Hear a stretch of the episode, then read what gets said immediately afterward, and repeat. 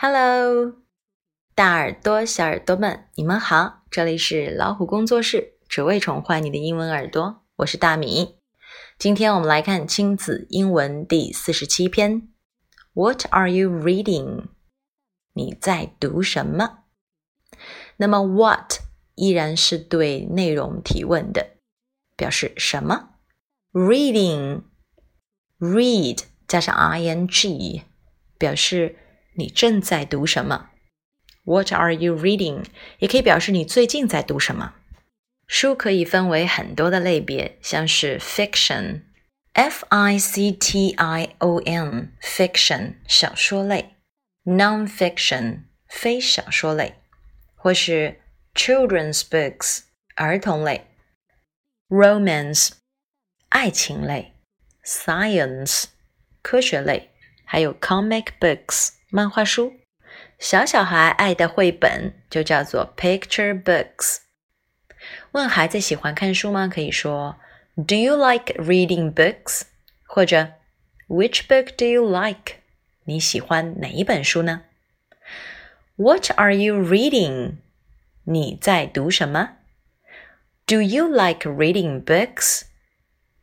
你喜欢读书吗？Which book do you like？ 你喜欢看哪一本书？Okay, in the following conversation, you will hear Jenny and Dad talking about a book. Let's start now. Jenny, did you do your readings? Yes, Dad. I already finished the book that you gave me. That's my good girl. So, what's your favorite story? Mm, I liked the story where a hero died to protect his hometown. Really? That sounds like a sad story. 那在对话当中呢，That sounds like 那听上去怎么样？That sounds like That sounds like a sad story。那听起来好像是一个悲伤的故事。最后呢，我们来看一下，呃，Don't judge a book by its cover。 不要通过一个人的外表去判断一个人，也就是不要以貌取人。字面的意思就是不要从封面上判断一本书。换句话说，Never judge something by its looks。不要根据一个人的外表判断一个人或者一件事情，这是非常重要的哦。好啦，我们分享的 What are you reading？就是你在读什么。那我现在就要问你这个问题喽。What are you reading？最近你在读什么呢？